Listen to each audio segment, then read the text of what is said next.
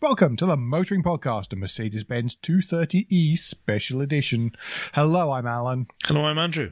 230e? That doesn't sound like one of the current ways that Mercedes are naming their vehicles, Alan. Do tell more. No, it isn't. It's about four generations of Mercedes vehicle naming ago. Okay. It's probably two generations of Mercedes vehicle naming ago, to be perfectly honest. So, yes, uh, we're staying bang up to date on this one. I've been very good at not talking about the W124 230E that I bought some time ago. That we thought we'd sort of save it all up and give you guys a special edition. That's what this is, everyone. This is completely useless from a any kind of consumer advice point of view. Well, not necessarily, but it is a bit self centered, which we haven't done for a while. No, we're not very good at being self centered. Go on then. Why did you buy an H-Reg Mercedes? Because I've always really liked them. okay. So there you go. There we go. They end of it. Thank you. Between now and next time, you can get in touch. uh, no, I have always liked them. My, this is so silly. This is really self-centered. When when I was at, at school for a few summers, I went on French exchange to a family in Bourges in central France, and Annie and Danielle had a, I think theirs was a two thirty as well it may have been a 320. I think it was a 230. And I liked it. There was a lot to be said for it. There was some just some things about it that were really nice. There was some things about it that were pretty awful too. But we'll come to some of those. Well, there were generally three of us in the back seat, which was challenge number one. If you ever wonder why I, I don't like sitting in the middle back seat of a car, it's one of the reasons. I and I liked them. I, I thought they looked fantastic. I just like the way they look. And of course, tramping around Europe, I've been in many others, which have been taxis, unsurprisingly. and I just liked them. They've always been there at the back of my mind as like the second favorite car from the 1980s after the E30 BMW 3 Series. Mhm. So that was that. And then a few things came together that kind of meant this happened. Okay. Uh, one of them was boredom. because 2020. Yes. And the the other two were and and finally that we did, I think back in May, about a Japanese company called Arrows, hmm who are a W124 specialist anyway, but they started remanufacturing some back to absolute early 80s spec standard. You could get a 230, a 320, or a 350, I think. And there'll be a link to, to their website, which is in Japanese, but hey, if you're using Chrome, then you can translate it on the fly. Um, and also to the, the drive story that precipitated the Spian finally in the first place. Mm. And I just remember looking at those and thinking, that is really, really cool. And on top of that, Chris Pollitt had bought one for 100 quid for Car and Classic and did a video, did a lot of work on it. Load of stuff. Uh, Rich Brunning and um, Rich, forgotten his surname, Joe Hallenbeck off Twitter. hmm They were involved and, and some other folk in, in a video bringing that one back from basically ready for the scrapper. And yeah, and then Chris kept hold of it once it got MOT and it had loads of work done. And earlier this year, he, he was sharing pictures of it, and I chucked him a DM and said, If you're ever selling that, can I have first dibs if nobody else has asked for it yet? And fast forward till October, November, and Chris was like, I think I'm going to sell the, the, the W124. It's not, it wasn't getting the hits. It, it just doesn't seem to have got the, the momentum. And I think I've been offered something else. And I'd quite like to do that instead because I think it'll get more content stuff. Mm. I was like, oh, all right then. So we did the whole polite thing about yes, I'd delighted to, and desperately try not to, to talk money because we're both British and we're both like that. But essentially, uh, after Chris had, had sent me a huge long list of faults, masses of faults, almost nothing but faults, uh, then then then then that didn't put me off enough. As he, I think, started to regret the idea. And yeah, yeah, we we agreed on a price, and and and that was that. sight unseen, other than, of course, car and classic articles and, and this video of it with like holes in the trim and not passing its MOT and all sorts of other terrible things. So it was that, and that, and the fact that it is certainly aesthetically. I mean, aesthetically, if you look past the fact it's 29 years old uh, and the ravages that have chewed at it in the meantime, I absolutely adore the color scheme and it, it's just the right spec from that point of view. It is absolutely how I feel late 80s, early 90s, very early 90s. Mercedes should be. I think it's peak Mercedes Benz. I think it's, it's, I mean, it's all those terrible tropes that everyone talks about. It's hewn from solid. It's, Yep. you know, it's sparse. It's it, but the quality and blah, Yeah. blah, blah, blah. You know, you know it. You can all recite it in your heads, and it's all of that really. So that's how I ended up with it. and now it's sitting outside with a flattish tire and a slow puncture, and it still looks great, even sitting on my drive. Happy with it. Uh, so yeah, that that was it really. As as far as the right spec, I mean, I've kind of said it was the right spec, but I haven't really told you what that spec was. So it's the quite unusual bornite metallic uh, on the outside, which is a kind of amethyst purpley color, Mm-hmm. uh, metallic ish uh, on the outside, with the cream beige mushroom in, interior cloth. And I'll talk a bit more about that and why that's important when we get to the interior. Uh, it's also before the second facelift Mm. that that model had, before the one that makes it all curvy and looking like a C class and just dilutes it. Mm. Uh, in my mind, it dilutes it a lot because it loses the character, which is so important to me. I, I just feel that was the start of the blandification of Mercedes Benz. yes. Moving into why we can't get Mercedes Benz passenger cars, reason number 17. I can think of a couple of other reasons higher up than that, Yeah. but I won't. So this is the 230E. That means it has a 2.3 litre four cylinder petrol engine with semi electronic fuel injection. It still has a carburetor, hmm but it has no catalytic converter in this case. So it puts out a preposterous 136 PS metric horsepower from two from 2.3 liters, which just seems crazy now. I would have preferred a straight six. I would have preferred a 320, but you know, beggars can't be choosers, and I would have been an absolute fool to have turned this down. Absolutely, I think so. I I agree with you.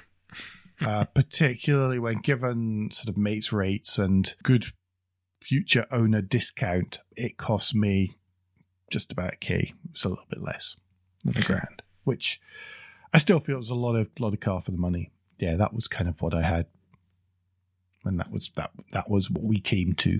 Well, no, it, would- it, was it's this much.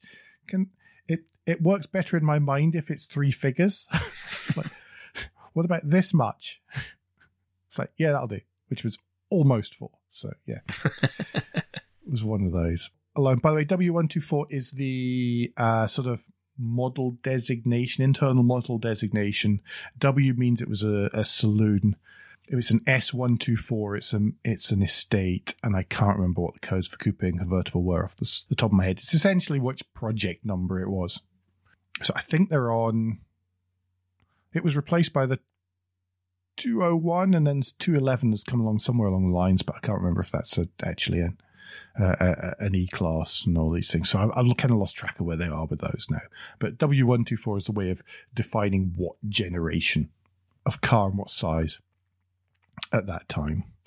Uh, as a generation, it was built from November 1984 through to July 1997. When cars not only built to last, but the models were designed to be there for a long time, long, long being time. built. Well, that was it. Was it was up to August 1995 for the saloon, so that's still 11 years. yeah, In that time, it had two facelifts, a very minor one, which mine is after, and a slightly more major one, which obviously mine is before. They built them all around the world, uh, as well as Germany. Uh, they built them in amongst other countries. Uh, you know, as Germany, as Poland, and then India, Mexico, South Africa, and Indonesia as well. So, really was a global global car, right from a time before people were making a big deal about we're going to launch one car for the whole world, and you say, look at it, you go, well, Mercedes have been doing that for quite a long time, Mm. uh, to be perfectly honest. All in all, they built just over two and a half million. Wow. Considering what it is, Well, the thing is, it's just about everything, really. well, yeah, but it's Mercedes of that era. That was quite an aspirational vehicle. Yeah, Mercedes always amazed me. Sorry, I'm going to go off on a tangent now. Uh, Mercedes always amazed me in their ability to sell everything from vans to to limousines and trucks, and at one point tractors, all under the same brand. And no one blinks an eye. And you don't blink an eye about it. It's a Mercedes, okay. You don't bother the fact that that the second most popular van on the road in the U, you know, new van by registration in the UK is a Sprinter. Hmm. That doesn't in any way, shape, or form dull the desirability of the E Class and the S Class. No. And it has been that way since the dawn of time, almost. Well, pretty much. Well, since the dawn of motoring, anyway. Yeah, how they've pulled that trick off is is an amazing feat, and everybody else is desperate to do it Yeah, it's it's absolutely incredible. It really is. Because then, we hear know, the conversations, don't we? We hear the conversations where someone says, "Oh, how much for insert brand of Mhm. choice?" and go, "How much for for me to pay for that?" No, I couldn't do that. Yet you'll happily look at a Mercedes, which can be from, you know, down the bottom, particularly with the first A class that came out, price wise, Mhm. all the way up to the S class and then the AMGs and all that stuff. It's just, yeah, it's brilliant that you're marketing. aspirational whilst making tractors yes, is is is one. You know, you, you're saying badge everywhere. It's it's one heck of an achievement, and I, I don't think it's talked about enough, to be honest. But even the W124, he says, dragging us back onto topic, is the same. You know, an E5 uh, 500E or an E500 with a five liter V8 or an AMG. I can't remember what it was at that point. It was the 60. There was a six liter version anyway, uh, as well. Was you know driven by princes, Hmm. and yet the same body shell, give or take some flared arches, maybe not built by Porsche. You know, was around in 200 or 220 D form. Took you a week to get from 0 to 60. Oh yeah, yeah, yeah, yeah, yeah. With turbos. No, we don't need that. you know, but that's that's like that. There'll be a rank of them sitting outside the station. Mm. In North Africa, they are ubiquitous, almost as popular as Peugeots, and yet still it's desirable. It's all these things, and it's fantastic. You, and this is one of the reasons I've liked them. I think is you know, without doing too much self analysis, is the fact that they are very much all the types of car you could ever want or need in one. That's no small, no small achievement. No, no, it is it is a it, is an incredibly interesting uh, an interesting well brand particularly at the time, but an interesting model t- in which to analyze from that point of view. If only you know somebody somewhere, if somebody somewhere was doing a some sort of doctorate in vehicular sociology. Yeah, if only we knew someone. Well, yeah, that's slightly different, but yeah. Um, but you know, vehicular sociology. Then the E class, especially this generation, uh, but even so, even so, even still now, is a fantastic. It's just something you. Should, it, it's just a fantastic example of what you should should look at. Yeah. From W one two four on W one two three was always a bit patrician. No, not patrician. That's not the word I want to use. But it's um, it was always a bit staid and a bit safe. Hmm. Whereas the the one two four, it just uh, partly, I guess, because such a, a long life. You know, when I was small, this always seemed like quite a large car, as far as I was concerned. It's now closer in size to the C class Mm. quite significantly closer in size to C class. Uh, It's a it's a centimeter and a bit lower. It's quite a bit narrower, and it's only seven centimeters longer than the current generation C class. Compared to a current generation E class, it's over ten centimeters smaller in every dimension, apart from height, where it's almost four centimeters smaller. That's width. That's everything.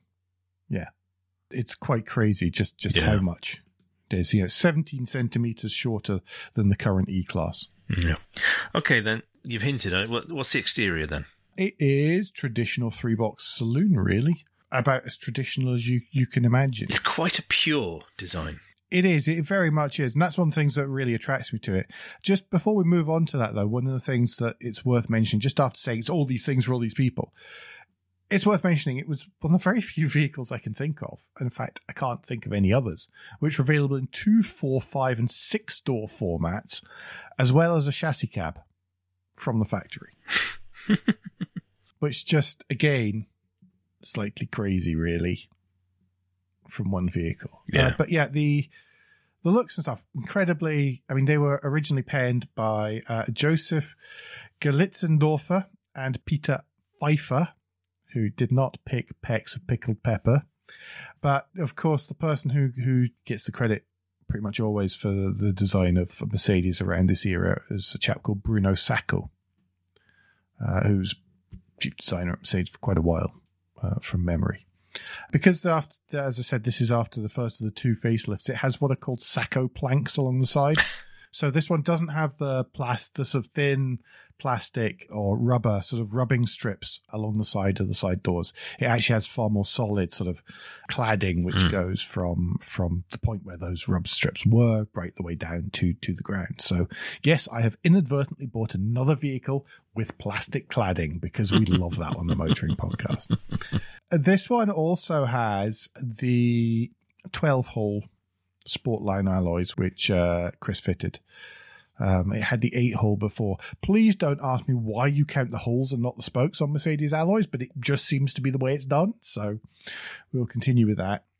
I am considering taking the alloys off because I'm a little bit crazy and replacing them with steel wheels and the sort of taxi spec sort of disc plastic hubcaps. I think that'd be a mistake. I think you've got the the correct alloys on at the moment. You think I've got the correct? Okay. You see, this is there's a lot of hand wringing going on over this. It does need the right size of tire, though. Yes, after my dad owned one for over 20 years with exactly those Yeah. wheels. It, it is, as far as I'm concerned, you go anywhere else, it's wrong. yeah, I, I like the purity of the sort of of the aero, the aero disc uh, hubcaps. My dad had a 190e which had those hubcaps on, so that's that's kind of why Okay. I'm a little bit, which I, I still like. And Annie and Danielle's one had those too, and it was it was design spec because it was the silver. Maybe fit fit the winter tires on those with that. Yeah, well, I'd need to buy the wheels first, and they're actually really hard to come by. Oh, okay. Yeah, yeah. I mean, I've got the I've got the hubcaps already. But if anybody knows of whereabouts of normal If wheels, has four of those, yeah, please do get in touch with Alan. Uh, contact details will be at the end of the show. a whopping 15 inch. uh, Same with the alloys, 15 inch alloy wheels. Yeah. We recorded another special edition of an A segment hatch, which you'll have heard by now, which comes with 16s as standard. Crazy, crazy, craziness. But comfort, Alan, comfort. Oh yeah, yeah, yeah. oh god. Oh, well, But we'll yes, get to that. Yes, yes. Lots of details, lots of really clever things on the on the outside of, of one of these. Um, stuff like the asymmetric wing mirrors. So the passenger side wing mirror is square, the driver's side is incredibly small, but rectangular. So that you know, one is better for for the height, so that you can more easily judge when you're reverse parking. The other one gives you a wider field of view to make sure nobody is coming up to fly past you on the autobahn. And the fact that they changed that for left and right hand drive again is just it's a little bit bat poo to be perfectly honest. Well, it wouldn't be done today because an accountant Oh, no, would get hold of a today. spreadsheet and go, hang on, we can save 50p per car by not doing that. And when you're selling millions, that makes a lot of difference. Again, one of the other appeals of this car is the fact that there is practically nothing on this car that isn't over engineered Mm. to a ridiculous extent. Uh, it, sorry, it's not in the notes. I'm going off topic again, but the light and buzzer that comes on to tell you that a light bulb isn't working on the dash, which is generally brighter than the bulb that is out in the first place. Because one of the indicators, you know, it was doing the tick, tick, tick, tick, tick, tick, tick, tick. There's a bulb's gone and the relay's going quicker. So I, I pulled up outside Halford on my way home and thought, oh, gee whiz, okay, right. Hmm. Now we have to run the gauntlet of owning a car that's too old for the Halford selectors. and so I went and I, I thought, oh, okay, I better take the bulb in with me. So this means I've got to grapple with the rear light cluster because I'm used to modern cars. Mm-hmm. No, there's a twist thing, and the whole inside of the cluster comes off into the palm of your hand with all the bulbs laid out, and you can just twist them and lift them out because you know which one it is because that's the position it is in the rear light. To be fair to Mercedes, even the Mark One A class virtually did that. Really? Yes. Okay, because that's It's such a rarity not a thing that manufacturers do anymore, No. but it, it, they were still doing it far longer than other companies were. Well, well, I lifted it out and discovered that it was really actually the bulb was fine. It had just unseated itself magically because that's what happens in all cars. So I put it in, secured it. Yeah, I know. You know, it's one of those things where you look at the bulb as you walk into the shop and think, that looks all right. I'm not sure about this. And went back, tried it in, tried the indicators, and it all worked. And just put it back in, turned the little twisty thing, and it was back in. It's just like, this doesn't happen with modern cars. This is fantastic. Yes. We don't want you to touch your own car. You must bring No. it to us. But speaking of the rear lights, actually, all one of the cool things of Mercedes of that era is they've all got that sort of slatted rear light. Definitely, well, saloons do anyway. Yeah. The reason for that is because it means it, there's kind of three sides to each of those slats, and it's actually impossible for all three sides of each of the slat to get completely gunked up unless something terrible has happened to get gunked up, uh, and so that means that any sort of dirt thrown up from the road won't block your bulbs. Yeah. So there'll always be a clean part on your light so that when you put on your indicator, it won't be blocked. When you put your brake lights on, it won't be blocked. Stuff like that. Just really clever, neat stuff like that, which, you know, former product designer, I absolutely adore. But wasn't, uh, whilst it involved some technology to create, wasn't about let's make a thing that keeps it clean. It was, no, we will get the thing to keep itself clean, Yeah. Yeah. which I absolutely. love. Yeah. Speaking of keeping clean, stuff like the with the single windscreen wiper. Oh. Supposedly it's a nightmare if it breaks. I mean, the single windscreen wiper is a work of art. What a wonderful. It's just So good. yeah, that should be in a museum somewhere, just you Hmm. know, like a mechanical engineering museum, and just have that running, and just let people see time. how that this was on a car that you could walk into a showroom and buy. Anyone, I know. It's still like something off a concept car. yes, it, and it's not like it was a, a you know half a million pound car. No. Oh, and you could get, and it was on the 190e as well. It's Mm. on the, you know, the next level down the range. Is brilliant, fantastic. So front mass, you know, front single front wiper. And I'd forgotten about that until I went to squirt my headlights once I'd find, uh, squirt my windscreen once I'd finally discovered you hit the end of the stalk, the one overloaded stalk. No, it's just perfectly, perfectly got everything it just needs. Perfect sense. Um, also, the front lights, I, I'm slightly in awe of the headlamps because I guess they have the frontal area of the headlamps on this are bleeding massive. As a result, you can actually see down the road. It's it's fantastic. You imagine them today if someone had uh, done that, but then had the LED halogeny whatever light bulbs in there as well. Yeah. My God, you'd be lighting up. In like theory, the- I could do that, but I just don't want. No, it, it doesn't need it because the area is so big. Hmm. Sadly, this is so low enough down the range, by the way, that I don't get headlamp wipers. Oh, because headlamp wipers would have been good. but what I do get though is something which you don't get on any modern Mercedes. And that is the badge on the top of the grille. Like sights yes. to a fighter pilot. Very first car I ever did 100 miles an hour in. Is there a statute of limitations in the UK? The very first car I ever did 100 miles an hour in, indicated 100 miles an hour, was a Mercedes C250 turbo diesel, which was manual, which is why I would never entertain a manual Mercedes.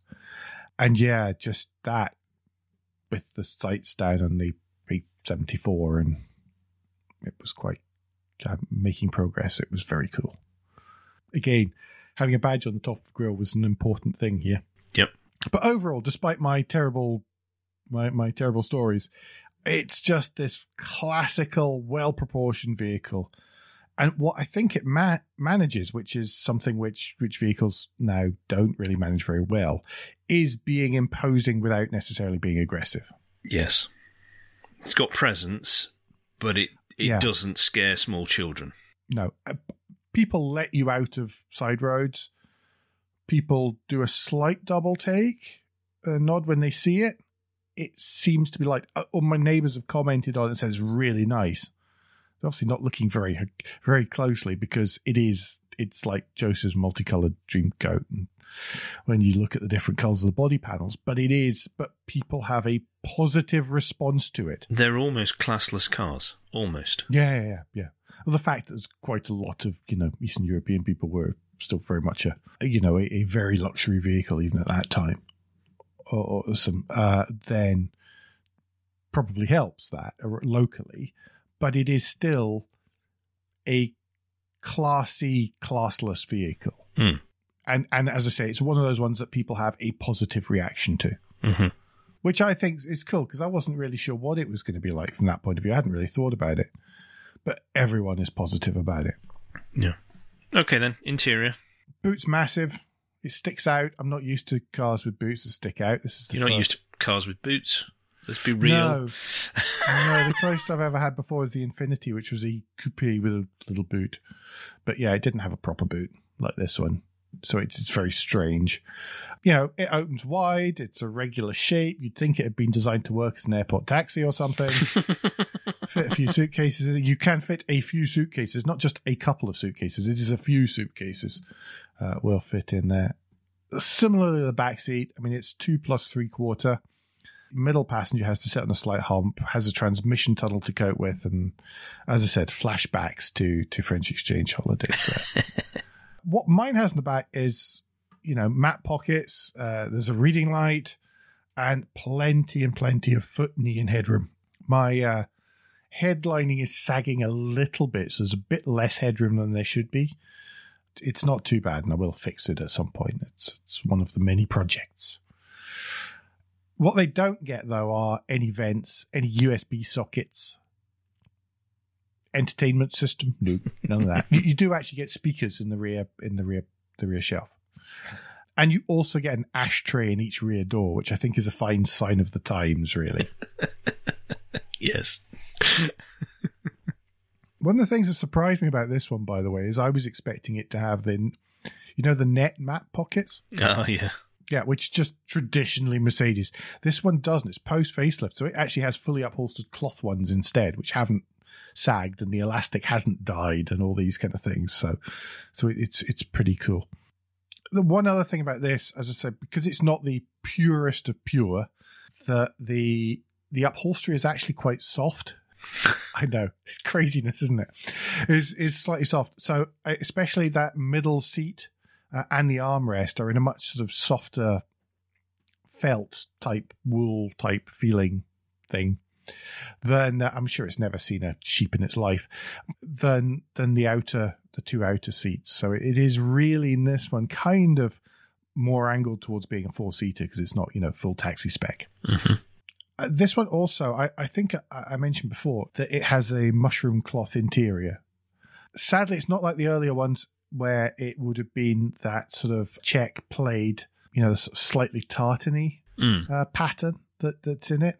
So it, it's actually more of a sort of zigzag pattern that goes through. It's still really nice. I still like it. It's just not pure classic Mercedes, but it is very light. It is very airy. Uh, and it is very comfortable. It's not the dreaded MB Tex. I don't know if you had to suffer MB Tex, but I hated it. My parents at one point had a a W123, so the previous generation estate, and it had black MB Tex, which had two. There are only two states that MB Tex can be in, as far as I'm concerned. It's either freezing cold or scorching hot. And when you're about six, it tends to be scorching hot in the back of your wee legs in the summer, and that just is enough to put you off MB Tex forever, in my case. It's also incredibly slippery, and it comes in terrible, terrible colors.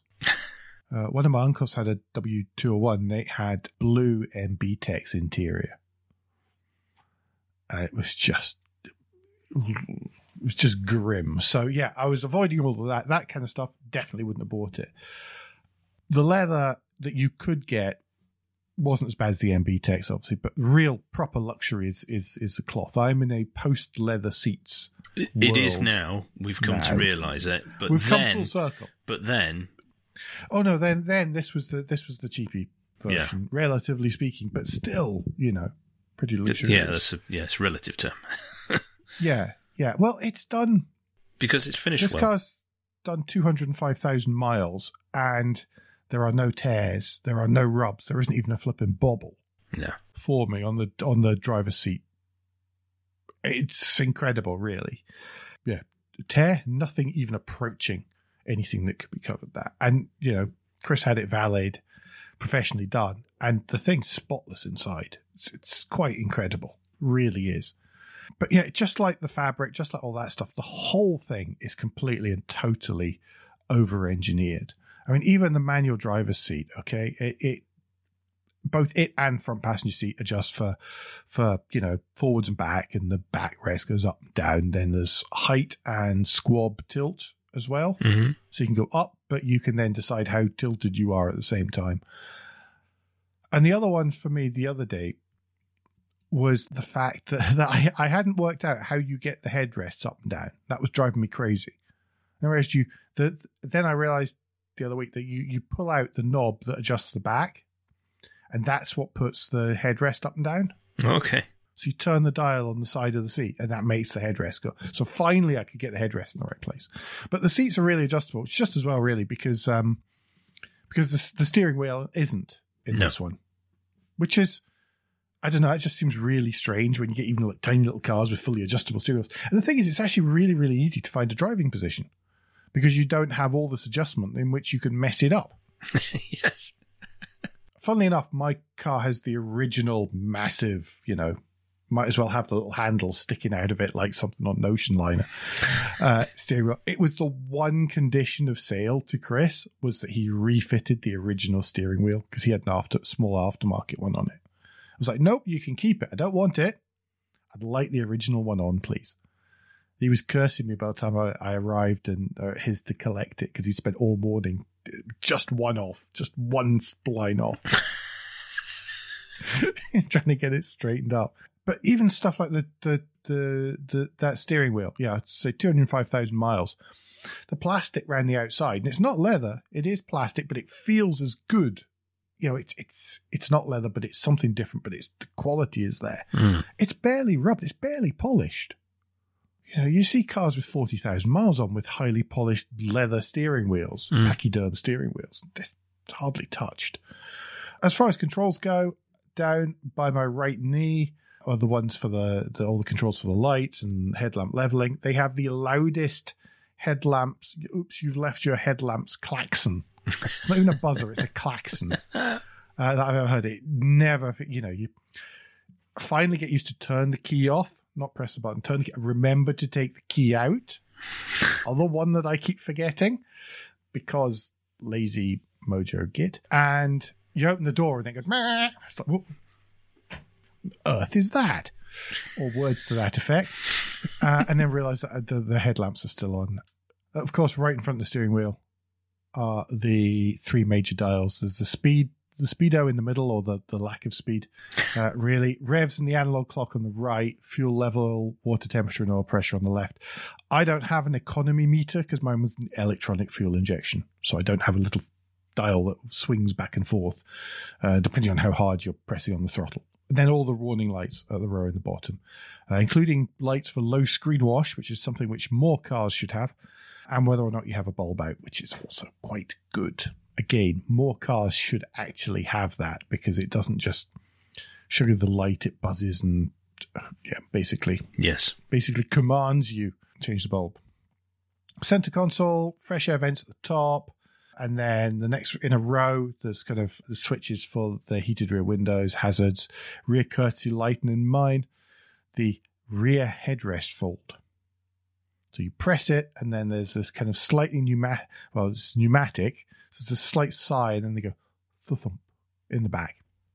Below that, there's temperature controls. Uh, no aircon in this car. It does have a tilt and slide sunroof that actually works. That just Mhm. magically started working and woe betided if it stops because it's hundreds of pounds to fix if it's any more than just the switch. No aircon. They're still thermostatic and it's still dual zone and it does what it pleases to keep the ambient temperature uh, comfortable. So you do set something approximating a temperature, and then it heats up and decides it's had enough heater and lets some colder air in, and just generally struts its funky stuff and keeps the place comfortable so far. I mean, it's, it's winter time, obviously, so uh, we'll see in the summer. But uh, but I've driven around a bit on sunny days with the sunroof on tilt and things, and it's it's lovely.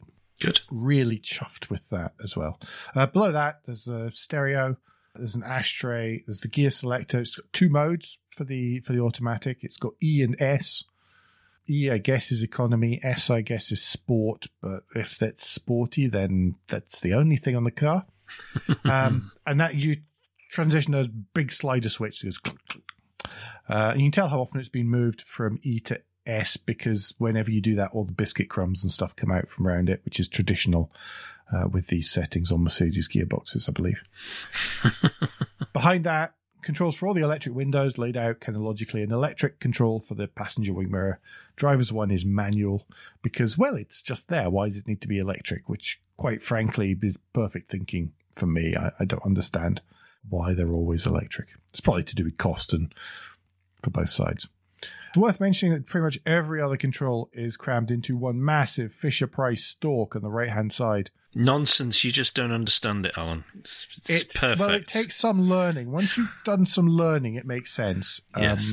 The challenge, of course, is that it's, you're indicating with your right hand again, and every time you get into every other car, you then indicate with your right hand because that's more logical than indicating with your left hand. Um, so there is always that sort of switch back and forth. It means you get into the GRMN, indicate with your wipers, but I'm used to that because the Aircross used to have it. Used to have exactly the same problem with the Aircross. It takes a while to get used to just which way to turn it for wipers and stuff, but it, it it's not that hard. And because it's big and chunky, unlike say the Vito stalk, which is little and fiddly, it's easy enough to find the right command. To be honest, Yeah.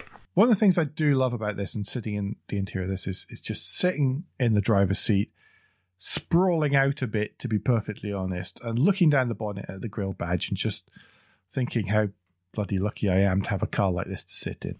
Uh, because it is just so chilled. I will eventually finish installing the stereo. I now finally have audio out of all the speakers after I blew up the first one, thanks to a Dicky Loom. And uh, not in the car, by the way, the little one that goes between the stereo and the car. So, yeah, I will get round to making the electric area work and stuff. I've already got a spare area. I think I know how to do it. I think it's just the trigger, but we'll we'll suss that one out. One of the things about this car is it doesn't have a lot of equipment, but what equipment it does have is really lovely to use. Mhm. There's no aircon, there's no sat nav, there's no heated seats, there's no electric seats in this one. It's all sorts of stuff it just doesn't have. But it doesn't matter because what's there is so nicely finished. It works with such a nice touch, even after 29 years, that it's just a flippin' delight to be in and a delight to use. And I think the thing that strikes me most about the interior, not just the fact that this is the first car I've ever owned that has wood dashboard. I mean, it might be plywood and a very thin veneer on the end, and it's walnut, not the stripy Zebrano, which is the one to really have in my mind. But, you know, I can live with that. Is how airy it is, how much light gets into the car, especially with this light colored interior, light headlining, obviously. And just stuff like the visibility out the back window. The rear view mirror is massive Mm. and it's fine because the rear window also just seems to be massive. And it, when you're standing outside, it doesn't look it. But when you're inside, it's massive, and the But it's the full width of the you car. can see out the back. It is the full width of the. You're right. Yes. I Whereas suppose it is. It today, doesn't- there's pillars yeah, for strength, the look of things, and all the rest of it. And we've now got peepholes, which is, you know, part of the reason we've got reversing cameras and Yeah. rear traffic sensors is because the visibility is less and less. Yeah. But this you can actually see out the back of, Yeah. and that's before you press the button to remotely drop down those headrests, Mhm. which is still a novelty. And it's in such an angle that when it rains, if you're going of a sufficient speed and it doesn't, ha- and we're not talking crazy speed, your back window No, is clear. Clear itself. Yeah, but it, yeah, it's just it's just cool. There's other, there's lots of other stuff. So you know, you always say that your your your Saab has the has the loudest central locking, is the noisiest car. Mm. This does similar with the central locking. You turn the key, and everything. It doesn't go clunk though. What it does is it goes clunk, as the pneumatics, not the electronics, the pneumatics then make all make them all go around and lock in turn, including with a slightly tinny clang because it's missing the little bump on inside the, the lid, the, the fuel gap. And it just goes, and when you open it, it goes, and you can hear it open again. And it's just, it's just so cool. It's just like, shit, that's engineering. That is. uh, when it comes to driving, uh, there's not really a lot to say, I guess. Uh, it's 136 metric horses. It's somewhere between 11.2 to 13.5 seconds, 0 to 60, to depending on spec, which is not wonderfully fast, but it is brisk enough. You know, it moves off the line quickly enough. You can actually reach, it will gather speed. The engine is smooth. It's, you can't really hear it. There've been a couple of times I've turned it on and then had to recheck to make sure the en- you know look at the rev counter to check if the engine's on. Yeah. And it doesn't even and it's missing at the minute. If you see if you ever look at the car and classic video, it's it's it's basically they opened the bonnet and all the bonnet liner stuff fell off. So it doesn't have any of that in it, and it's still almost silent. Mhm. And yet there's no catalytic converters, nothing. So if you do try and press on a bit, which is pretty pointless to be perfectly honest, it will make exhausty noises because it's pure exhaust. That's what it is. And it's just and the auto box is four speeds. I mean, there's like the Grand Canyon between each of the each of the gears, the gear shifts. But it's smooth. There's the occasional clunk if you sort of hesitate on it. Uh, and watching too much Hoovie's garage garage has made me a little bit paranoid about the about the, the sort of rubber transmission torque disc things at either end of the prop shaft. So I'll probably get Beagle to have a little look and just make sure they're okay. Uh, and the gear mount because there's no particular vibration. But I just want to check and make sure it's okay for taking it on a long journey. But other than that, it's so smooth. You do have to be careful about what speed you reach, though, because then you come to a corner. and it's, you know, it's, it's, you, you, you sort of helm the recirculating ball steering around it with many turns lock to lock. You just have to give more wheel input than I'm prepared for and move your arms further than I think. So you'll be quite happily sitting cruising along like this, and then you get to a corner, you go, whoa, okay, right, right, right, right, right, right we go. But it doesn't lurch. Body control isn't terrible. It's awfully soft, but it means it has ride comfort. And I'm not really very used to ride comfort. It's quite nice, isn't it? Welcome, welcome to the nice side, Alan. Well, yeah, I'm used to actually just being able to go around the corners. Is the flip side. Oh, you and your pickiness. I know, but it's it's cracking. It's I I really enjoy driving it. It is just chill out driving. There was a there was a lunchtime read and lunchtime watch that we mentioned on on the news show, which was a lady, a psychologist, talking about the importance of of of chill out time in cars and stuff. And this is the epitome of that. Mm. That's what this gives that certainly the GRMN doesn't give, which is actually you can just chill. I mean, the driving back from Bristol, other than the slight worry that I knew it hadn't gone very far for quite a long time and it was new to me and all these kind of things, it was just chilled and relaxed. And I was more relaxed by the time I got home than I was when I left when I left Chris's. Mm. You know, it was just cracking. And you can, you know, it will link together corners. You won't hold up moderns. It it's great. It's 29 years old. Right, well, on that case, then, there must be an absolute shed load of uh, technology. Uh, so I've taken out the most modern technology. so it came with a came with a a nice CD player with Bluetooth module and and stuff, and I've taken that out and I've replaced it with a tape deck and CD changer. I will get round to finishing fitting the CD changer, but yeah, on the second attempt, uh, I've got a tape deck that works out of all the speakers, and um, thus far I've listened to Bananarama uh, because the radio doesn't work either because the trigger doesn't go for the, the back the, the the electric aerial, the period electric aerial. But it's cool. I, I figured it needed that. I have actually got a Bluetooth cassette which I could put in, which I can stream music to and stuff should I want. But I just figured that it that that was right. I, I it's an Alpine unit. It's probably a little too new.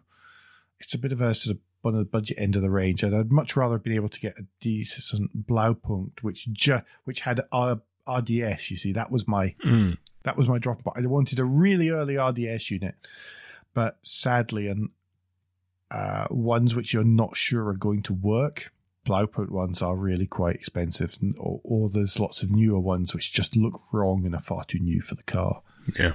I particularly wanted one with the sort of amber light lettering and stuff as well, um, because because sad act really. The ones you could get for about getting on for two hundred quid is the problem, and that's like a fifth of the cost of the car, Yeah. Yeah. and that's just a bit. It's just a bit much, just at the minute, really. Yeah. So come on then, uh, verdict. I mean, I'm I'm incredibly jealous.